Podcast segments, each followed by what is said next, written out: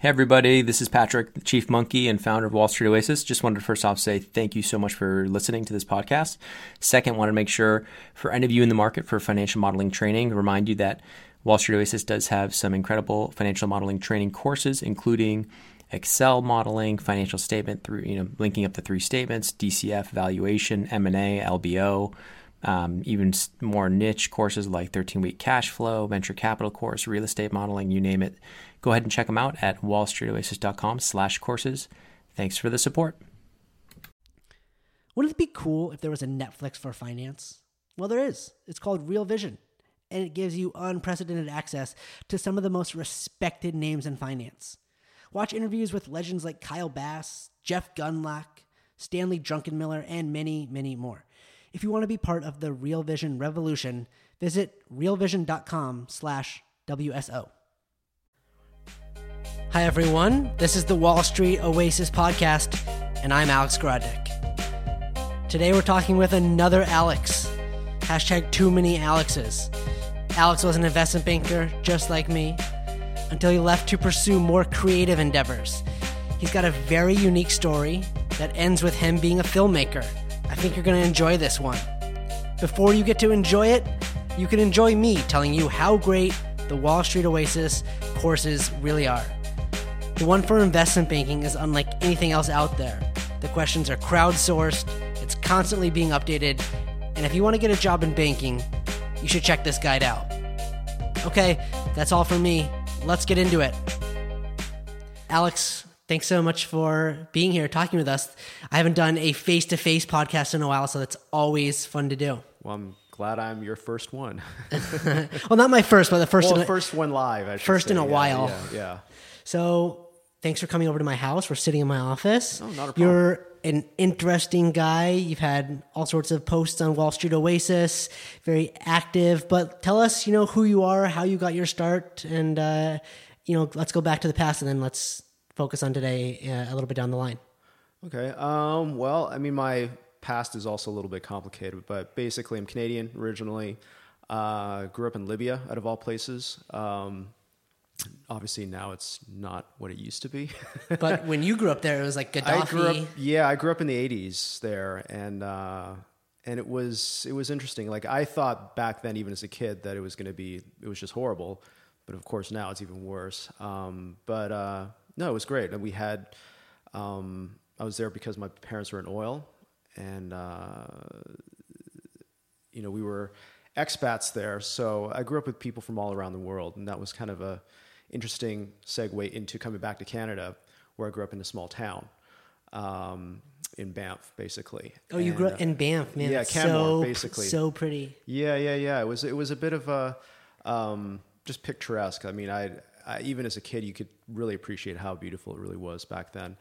Um, and then from there, um, went to college in Canada at Queens. Uh, moved around afterwards to Hong Kong and Singapore, where I was in investment banking, spent some time in New York as well, and then went to business school. And this is like now 20 years uh, since then. Um, went to business school right, uh, I guess, when 99. So that was, yeah, Clinton was still in office. Uh, right before the dot com crash. So I graduated in 2001, right as it crashed, and then 9 11 happened uh, and then worked in San Francisco for a couple years in an animation studio. Um, and then from there, I know it's jumping around, but uh, that's just kind of my life in a nutshell. Uh, worked in San Francisco for an animation studio, uh, and then moved up to Canada, back to Canada, uh, to pursue more film and television, and did that for a couple years before moving down to LA about ten years ago.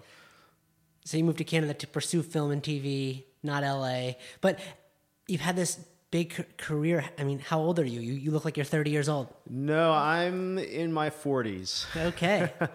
um, so yeah, I mean, it's it's interesting because you know, even talking to some of my business school classmates, like, you know, you realize how fast time goes by. It's like, man, it's been 20 years since we applied. I mean, it's almost like it just went by like this. And um, and then you, we look back at pictures of you know when we were in school and realize, holy man, we were really young. Like you just you don't realize how fast time goes by until you know I talk to my folks about it, my parents, and they're like, oh, it goes by even faster as you get older. I'm like, okay, thanks. But um, but yeah, you know, we uh, I've moved around quite a bit. I mean, I've been more stable here for about ten years. So, um. And what do you do now? Um, like a lot of people in LA, it's sort of like a long, sort of convoluted story. Um, I'm doing mostly filmmaking right now. Uh, I've got a feature coming out, uh, as well as I've got other businesses on the side. Obviously, with Wall Street Oasis, I've been doing admissions consulting for off and on for about a decade or so, um, as well as doing some real estate as well. So it's a little bit of everything. Okay, so we'll obviously talk about admissions consulting Yeah, yeah. and how to get into business school, but feature film. Yeah, so um, that was also kind of a circuitous thing. So I, when I first started to try to get into film and television, um, that's also a bit of a longer story. I don't know how long we have, but basically, uh, while I was in San Francisco, I was tr- I've been playing music all my my whole life, and wanted to get back into music while I was working, uh, and was talking to a friend of mine about trying to improve my stagecraft because I hadn't been on stage for a long time. Uh, and he said, "Why don't you take an acting class?" So that's kind of what I did. Kind of backed myself into that, and then eventually in Vancouver started getting into acting. Um, that's kind of how I got my way into filmmaking. And then probably about five, six years ago, uh, I collaborated with another actor to work on a short film. I wrote it, and we're like, "Okay, who's going to direct it?" He said, "Why don't you direct it?" I'm like, "Okay, sure." I don't know anything about it, and um, kind of discovered you know that that's really what I love to do. I mean, it's just, it wasn't something I never would have thought of doing in a million years. And so since then, I've done a couple. This will be my second feature that's coming out in a couple months, and a couple shorts and stuff. So Well, that's so cool. Not atypical for people living in LA, but but Yes. kind of unusual for an ex investment banker went to business school, and then you're like, okay, now I want to f- develop this career in movie making.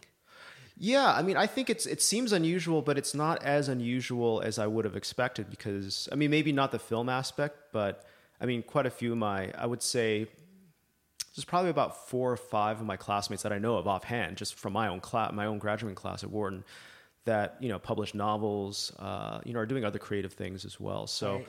I think it's just the world we live in where you know things are becoming a lot more nonlinear. There isn't sort of that set career path anymore, which is very freeing. So people, you know, are giving themselves more permission to basically do what they want, realizing, hey, I don't have to work, you know, a traditional career. I could, like myself, do have my hand in different things and just you know kind of cobble together a life that I think you know maybe even 20 years ago would not have been possible, or there would have been a lot more peer pressure, you know, Right, uh, to not do so. There's this idea now that you know, do what makes you happy, follow your passions.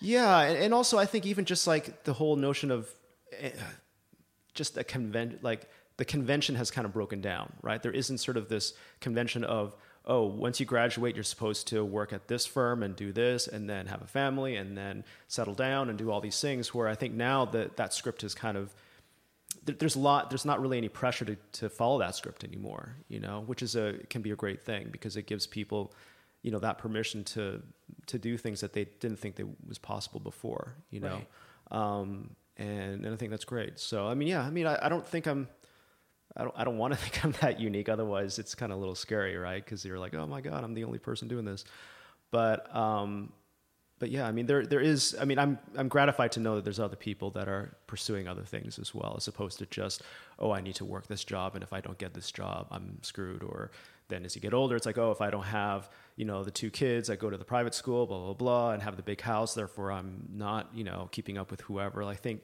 that's kind of gone away in a way, which is great. I mean, people are genuinely supportive of each other. Well, it's cool that you've got to that point because I imagine there had to be some kind of shift in your life. Growing up, getting into investment banking, you probably had to be pretty focused on getting investment banking, making that happen, singular focus. What happens after you get it? Um, I mean, I, th- I, I, I did think of, I've been talking to some friends of mine, both from school and from other contexts about this. And I think part of it's just a function of age, you know, like, you know, when you're, and I think, I don't think that has changed too much, you know, even today for people who are younger. Like, I think when you're in your early 20s, you know, you're trying to figure out who you are and you don't, you're kind of, your adulthood is a bit of a blank canvas. So if it's a blank canvas, you don't really, you're, you're more likely to look for external sources for what that canvas is supposed to be. And so obviously that allows you to be more prone to insecurity. Um, you know, to competitiveness, to kind of look for what other people are doing. Um, and that can be a great thing because that can drive you to be ambitious in ways that you normally may not have because if you don't really have anything to kind of plant your uh, plant your stakes in, um, you could kind of be directionless, right? You know, so at least there's some direction, even though it may not necessarily be coming from within. Um, and I think that's kind of what drove me in investment banking. And I'm sure that's probably what drove a lot of people, still drives a lot of people to this day, whether it's banking or tech or whatever, coming out of college. Um, but then sooner or later, I mean, I think, and I can only speak for myself, but I could reasonably speak, I could confidently speak for some other people as well, is that, you know, you get to a certain point where that starts to lose its luster a bit, you know? Um, I think partly it comes down to relationships and, you know, you start to realize for many reasons, whether, you know, it's aging parents, death in the family, getting married, having kids, uh, you know, you start to value relationships a lot, lot more.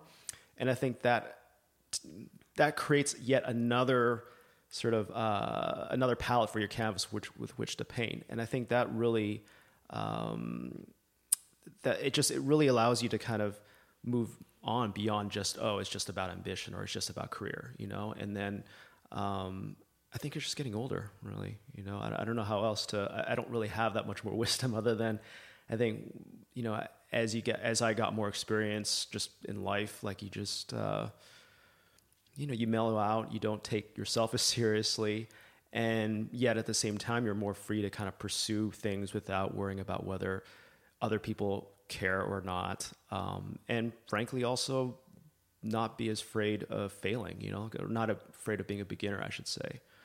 You know, I think that's probably usually the biggest fear. Like, I don't know if you found this, like, you know, when you're just coming out of college, you're always worried about, oh, I don't want to look like I'm the beginner, right? You're like the new kid in town, the new kid in the office, and you kind of, you don't want anybody to know that you don't know anything or that you're just starting out and that you're just trying to get your feet wet.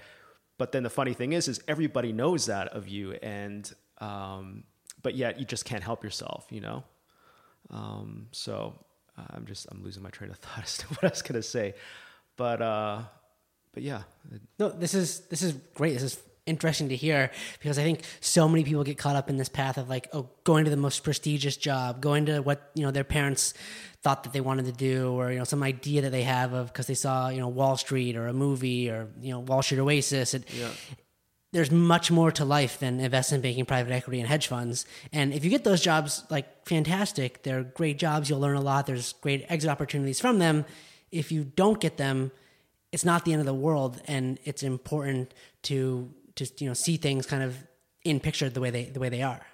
Yeah, I mean, I think that's uh, you know, I'm glad that I went through it um, in a way that because you know that level of ambition or drive, it kind of it informs you as to what your limits are in a way, right? Like you kind of when you push yourself to that limit physically, mentally, emotionally, whatever, you kind of know what that edge is.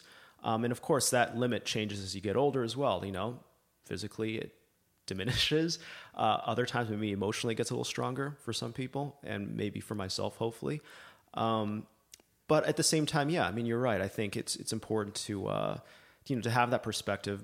Um, but also, I mean, I used to I used to be harder on younger people this way, maybe because I was closer in age to the people that I was that I would be giving advice to. But I think now I'm I'm probably a little softer on people that way. I'm like, you know, you'll figure it out. You know, like if you're to be hardcore about getting to banking or getting that prestigious job, go for it. Get that out of your system, and hopefully through time you will figure something else out, or you you know you might get exactly what you want, and then realize that might not be what you really want, and that's okay. I mean that's life, right? I mean you know you you you try to pursue things as uh, passionately as possible, even if in hindsight it may not have necessarily been the best thing to do, but at least hopefully you learn something from it. You know, I, I know that from banking. It's like, you know, I don't regret. Uh, some people would ask, "Well, do you ever regret going into banking or finance?" I'm like, no, because it made me who I am today. Yeah. Um, I learned so many things. I, I learned. I got an eye into the kinds of people that I could have become, and I think at a young age, that's such an invaluable thing, right? Because you know, when you're able to see, oh, this is everything that I wanted. I want to be these kinds of people, blah blah blah, and then when you actually are working with them, like oh, this is it. and it's not a bad or good thing. It's just you see them as human beings that that they're going through the same things that your parents are going through that everybody else is going through. So um, I think that that was really invaluable, and that kind of freed me up to say, hey, you know, I, I don't need to chase this, but that could it could be a different journey for somebody else. Okay, so then what was the rationale for business school? Uh, back then, it was much more practical. I just wanted to get out of banking. Right. You know, it was. I don't. I don't think. Um, I don't, I don't think it was anything more than that. And I think I, I grew up in a different era where business school was a lot cheaper than it is now. So um, as a point of reference, when I went and, I, and we were complaining about it, it was fifty thousand in tuition for both years. Yeah, so it's doubled in price. Yes, and so um, you know, it, it, was kind of a no brainer. Like it was, it was an easy out, I guess, at that time in the late '90s to to say, well, you know, if I don't really like my job, I can always go back to business school or do something else you know, go back to grad school in some capacity. So that was really, it was more of a, a practical, uh, I wasn't thinking too far ahead other than I didn't like my job. I want to try something else. I don't know what that something else is and kind of go a step at a time, I guess. Right. And so you went to business school and you discovered this creative side to you and you got this job at this animation company but still doing finance right yeah that was i mean that was kind of the again another learning experience that i had which is i mean i've always been a creative person growing up um, you know my mom is a musician. I grew up as a musician. I almost went to art school at one time. Uh, and so that was always in me, but it was kind of went dormant when I did the whole banking thing mm-hmm. and even partly through college. Um, yeah, a lot goes dormant when you do banking. Yes, and you know that's it's fine. I mean, it gave me that when I came back to it, it gave me a different perspective on things, um, or a different perspective on just my creativity or my you know what I like about music, what I love about art, whatever. And um, and so in business school, it was just a matter of discovery. Like I, I was right there at the height of the dot com boom. What I learned from that whole experience was that you know at that time I thought, well, I like creative and I'm in business, so therefore I'm going to try to combine it into some job that has that. What does what is that job? Well, it's the entertainment industry on the business side. And then I quickly found out in the animation studio I worked on the finance side, operations and finance, that it you know you can't really combine both if your passion is one. You know it's kind of like saying well I, I really love sports but i'm going to be sort of the the person in the back as opposed to you really want to be the player you know? And then when you're that close to the court it actually makes it more painful because you go i want to be that person on the court. I don't want to be sitting here on the sidelines. Right.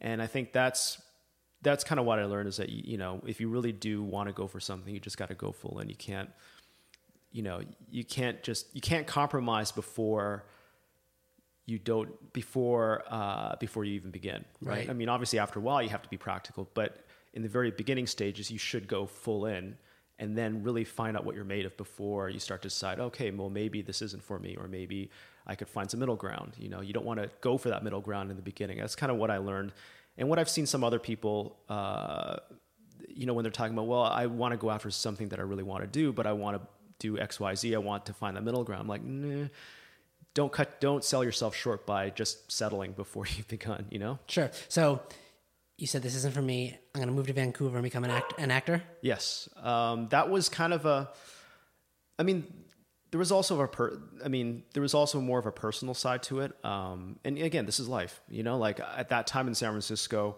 i feel like i'm in a therapist chair right now. Uh, at the time in san francisco you know i was going through a pretty deep depression.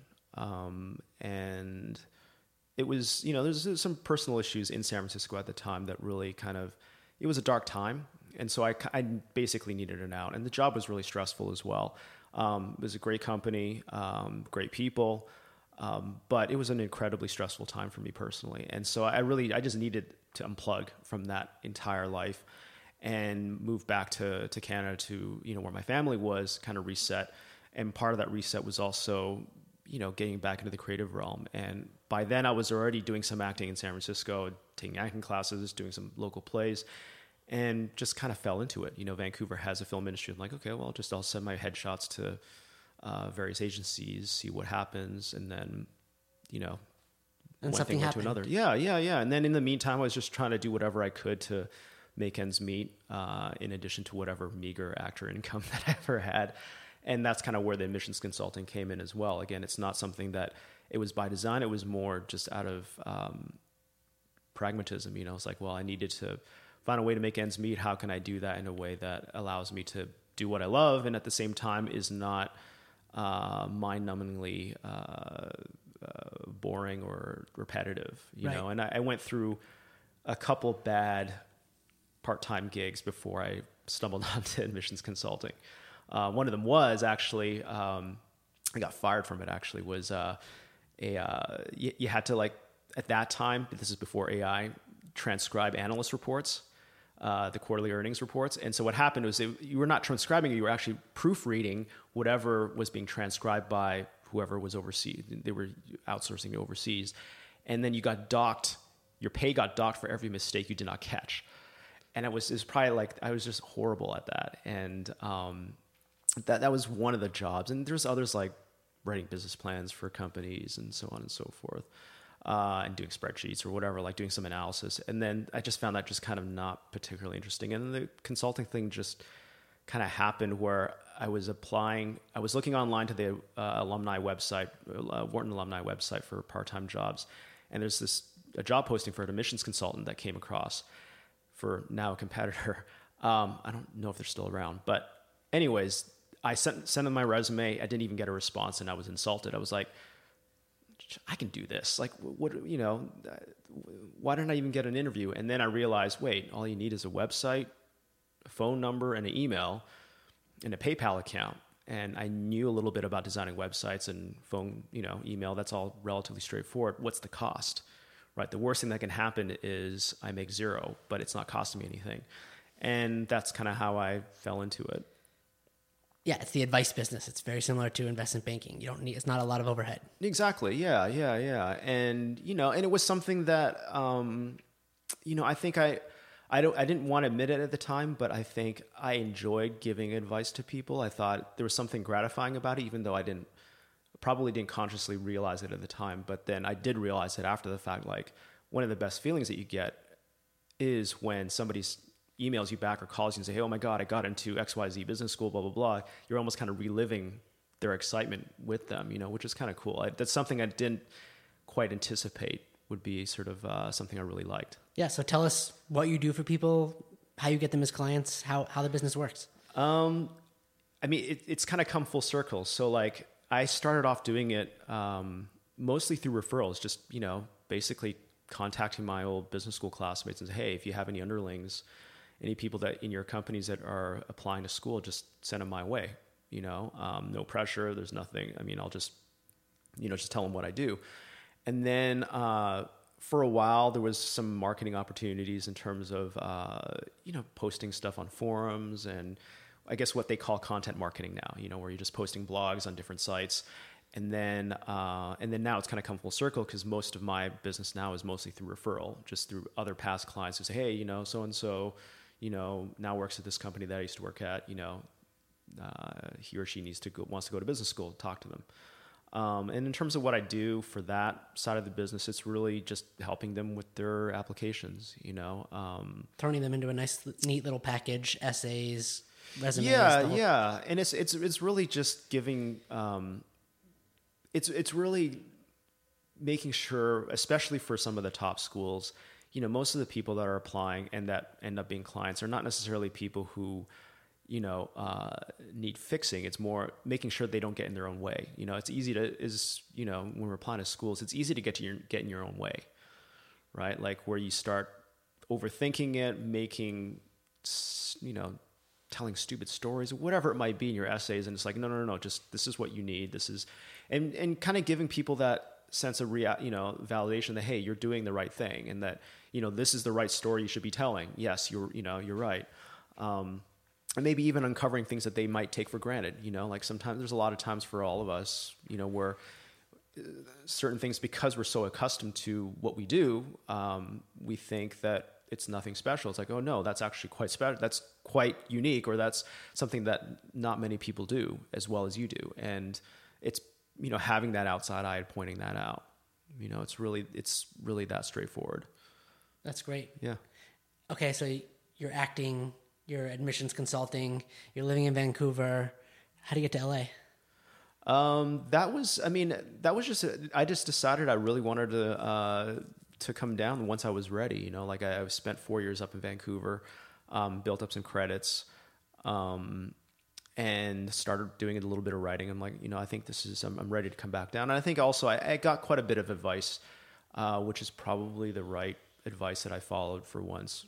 Uh, from people in San Francisco at the time when I was uh, start when I was acting there, saying, "Well, you don't want to start from zero in LA in the business, as, at least as an actor, because you're just you're not gonna get anywhere."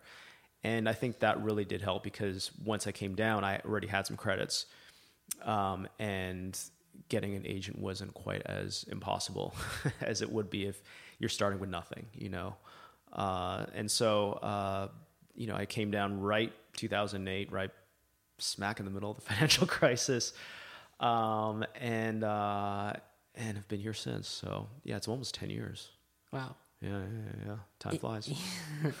And and so tell us about the movie that you made. One movie that's released and one that's about to be released. Yeah. So the the feature, the first feature I did was in came out in 2013, 14. Um, essentially a coming of age comedy.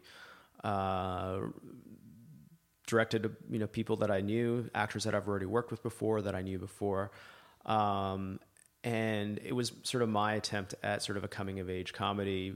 Guy gets girl, guy loses girl, guy gets girl back, becomes a different person in the end, so on and so forth. It's called Yes Hand. Um, you can find it all platforms except for Netflix. You wrote it. I wrote wrote and directed it. You wrote and directed, it, and then it had it was it had a act it. theatrical release. It was it was on. It, well, we so what we did was we brought it to some of the festivals, uh, Mm-hmm. did the festival thing, and then uh, went straight to digital platforms Right. or whatever. Um, you know, theatrical right now is really difficult to Yeah. get, and uh, and and so uh, and it's just a, just a different world. And then the the film that's coming out soon, hopefully, is a film called Farizzi, which is essentially um, it's a drama about uh, an addict and a person with autism. Uh, their, you know, their friendship essentially, and how their friendship kind of allows both of these girls to kind of grow into into women.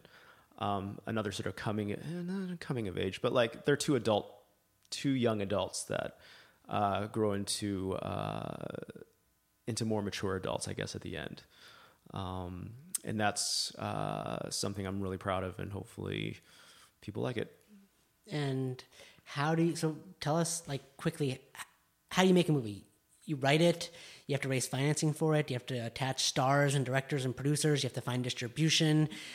How do you do all that? I mean, it's more. It's it's just it's um it is all that. I mean, it's uh it's just it's a lot of work. I mean, that, that's all. It really just comes down to um that you really, especially at an indie level, you really got. I mean, not even at indie. I'm even people who are making big budget films. You really gotta love that project. You know, especially if you're one of the principals, if you are the director or the writer or the lead actor or whatever. I mean, you really need to to believe in what that story is about, and that you know, um, and and be willing to kind of go all out for it. Uh, and it's just it's just pounding the pavement. It's it's hustle, right? just It's like anything else, just starting a business, starting a movie. it's no different than starting a business, right? And you know, I heard this from a film finance person, which made made a lot of sense. Which is like, you know, if a film costs, say, even at a low budget, let's say a million dollars, right? Um, how is that really any different than getting angel funding for a million dollars? You know, like you still need to have uh, something that the person putting in money really believes in. It doesn't always have to be a financial thing, but a million dollars is still a million dollars. You know, you're running a million dollar business, whether it's a, a film project or uh, a small business or uh, raising, doing a nonprofit. You know, with with a mission, you're managing a million dollar organization, right? And so, uh, and that's hard. I mean, it doesn't matter what what you're doing. Raising money is very difficult. yeah, I'm raising money for a startup now. Yeah, so you you know you know I mean It is hard. and and it's it's a lot of rejection, um, and and also I mean we for our the second film we did we we crowdfunded as well, which also is very hard. It's very uh, uh, it also takes a lot of time uh, and effort and. Um, you know, nothing comes free in many ways. well, that's life. Yeah, and and with film, it's it's really it's it, as you said, it's really not that much different than trying to get a business off the ground. You know, where you know, if you're the main person, you have to be the per- you have to be that you have to be the beacon, the the person that is championing the project. Because if you can't champion it, then nobody else is going to get behind you. Um, and then you know it's just putting one element together one at a time you know and hopefully when you're juggling you know enough elements come together at the same time that you know things can happen right and you know people drop out or there's scheduling issues and you know it's uh it's a logistical thing more than anything else Yeah. Um, Well, we were saying how starting a business or starting a movie, um, rather, is just like starting a business. But I was connecting the two. I was saying that the actually the guy who helped me uh, write and edit my application essays for when I applied to business school was a screenwriter in town here. Okay. And so I don't know if you if you've seen that, but I see that combination working really well together. Yeah, I mean, it's uh, you know, ultimately, it's uh, in many ways when it comes to business school application, it is narrative. You know, you're you are trying to tell a story. Um, you're trying to keep the person and you know the the, the reader engaged. Um, maybe because I probably because I've done it long enough that I take it for granted that oh that's kind of what it is. But um, but yeah, I mean, it is it's storytelling. You know, in a nutshell, and trying to find that hook that uh, gets somebody intrigued uh, without it being gimmicky, right? Because you know, just like when you watch a movie um, you do want to be engaged, even if it's something fantastical, but it still has got to be rooted in something that is real and that is authentic, you know, and that authenticity doesn't always have to be something that is physically real, right? You know, kids and adults alike get invested in Pixar movies about animals and talking animals and whatnot. But it's more about the authenticity of the emotion, right? Of what's what's happening. Like, are you feeling what that person is feeling, and does that feel right? You know. And when it comes to career aspirations or why you want X, Y, Z, you know, that's got to be real. Like, if you say you want to do this, like, does it pass a smell test? Is this something like, well, is this person BSing me, or is this person actually? Do I really believe that this person wants to do some version of this? Um, and setting that up is a bit of it, it is constructing a story in many respects. Yeah. And so beyond the story, this will be the last question here. Yeah. What else do you coach people in doing, you know, when they're when they're applying to business school? Are there like certain things that you can just check the box? And I mean everyone's very, very different, but for generic advice for listeners, any any parting thoughts? I would say visit is visit the schools that you want to apply to, not for the benefit of the adcoms, but for yourself. Because I think there's no you can talk to people on the internet, you can talk to me on the internet, whatever. It doesn't really make as much of a difference as actually going on campus, sitting with fellow students, and experiencing for yourself. Because especially now, it doesn't matter what school you go to, it's incredibly expensive, and you want to make sure that you know the time and money you're spending is well worth your while and whether it's does it pass your gut test you know like when you're sitting there going is this some is this where i want to spend two years you know because ultimately only you applying uh, can answer that question Yeah. Well, that's great advice. And Alex, this was a really open, honest podcast. I, I thank you for doing it. It was Yeah, no uh, yeah. I, I really enjoyed it. happy to be here Okay, thanks. all right And thank you for listening today. We'll be back in two weeks with another episode. Until then, leave us a review on iTunes, five star rating, and send me an email alex at wallstreetoasis.com. Thanks. Bye.